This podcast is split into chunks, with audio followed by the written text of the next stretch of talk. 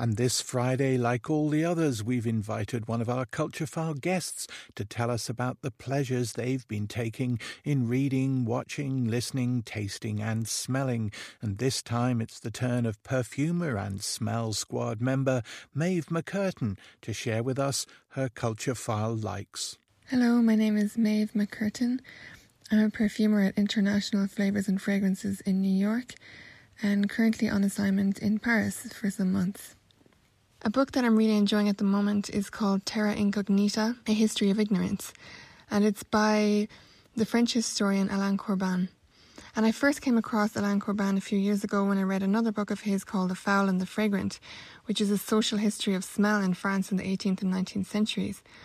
And I thought it was just a fascinating idea for a history book to go back in time and to look at how people perceive smell, what was considered to be a good smell or a bad smell, how people didn't like to wash so much because they wanted to preserve their own unique body odor because that was considered part of their own unique attraction and seduction.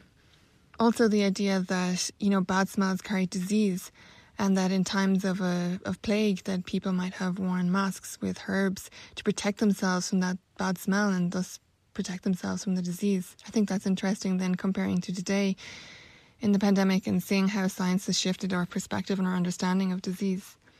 So this current book, um, Terra Incognita, History of Ignorance, it goes back in time and it explores different things that we take for granted that we know in the world and how at different points in history, things that people didn't know, it might have shaped their perspective or informed their decisions. For example, um, how old we think the Earth is. In the 17th century, in the court of, of Louis XIV, they would have dated the Earth at about 6,000 years old. And then at the end of the 18th century, they thought it was maybe two or 300,000 years old. And now today, of course, we know it's more than 4 billion years old. Um, in terms of the timeline of the Earth, I mean, the timeline is just so vast now. So I think overall the book is kind of like a social history of how a lack of knowledge and then gaining knowledge changes our perception of ourselves as a human race, our relationship with the world, how that changes it with the earth, and how we inhabit it. Something that I've been watching on television that I've enjoyed recently was a BBC documentary about wolves. I was fascinated to see the story of a female wolf who was pregnant who made this unbelievably arduous journey across the Alps from Italy into Austria, just ca- crossing thousands of miles, facing lots of challenges and predators in incredibly cold conditions. And I just couldn't believe how the wolf knew where it was going to cover such a distance without maps and all the things that we use to find our way. I like that there's still some mystery there to be uncovered. Harassing the bear to stop him eating. The wolf hounds him from every angle and tries to wear him down.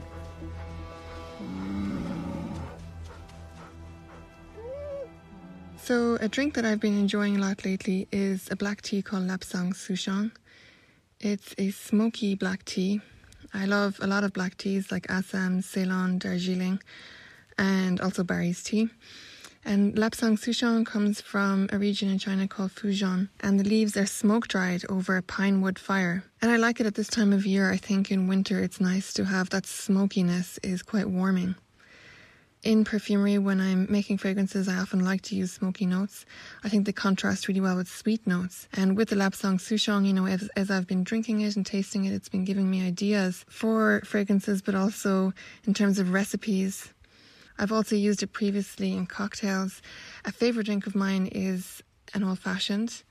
I have made a, a tincture with Lapsang Souchong, and that smokiness just blends really well with an old fashioned. It's really nice together, and again, something lovely for winter.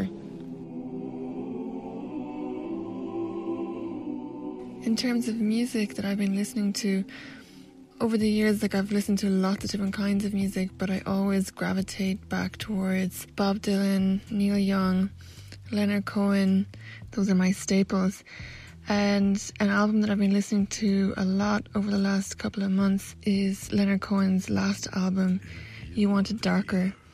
He had another album which was released posthumously, but this particular album I think he made it about two and a half weeks before he passed away.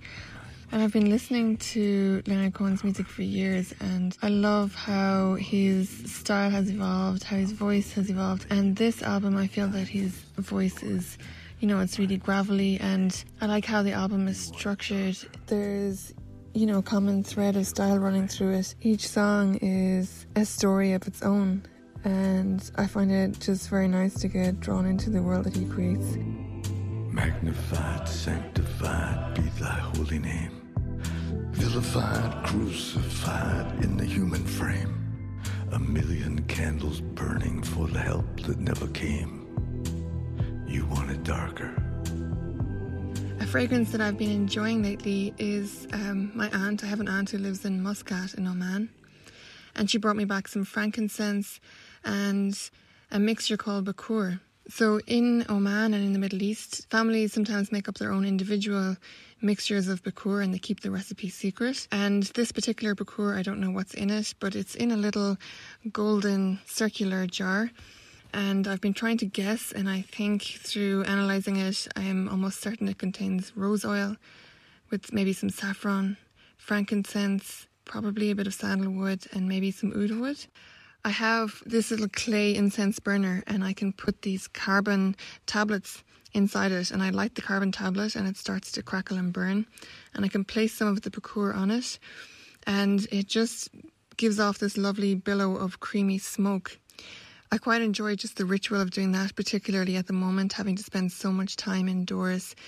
It's nice in the morning. I think, you know, during the pandemic, being inside so much, I think we've all become a bit sensory deprived, and this is one way of countering that.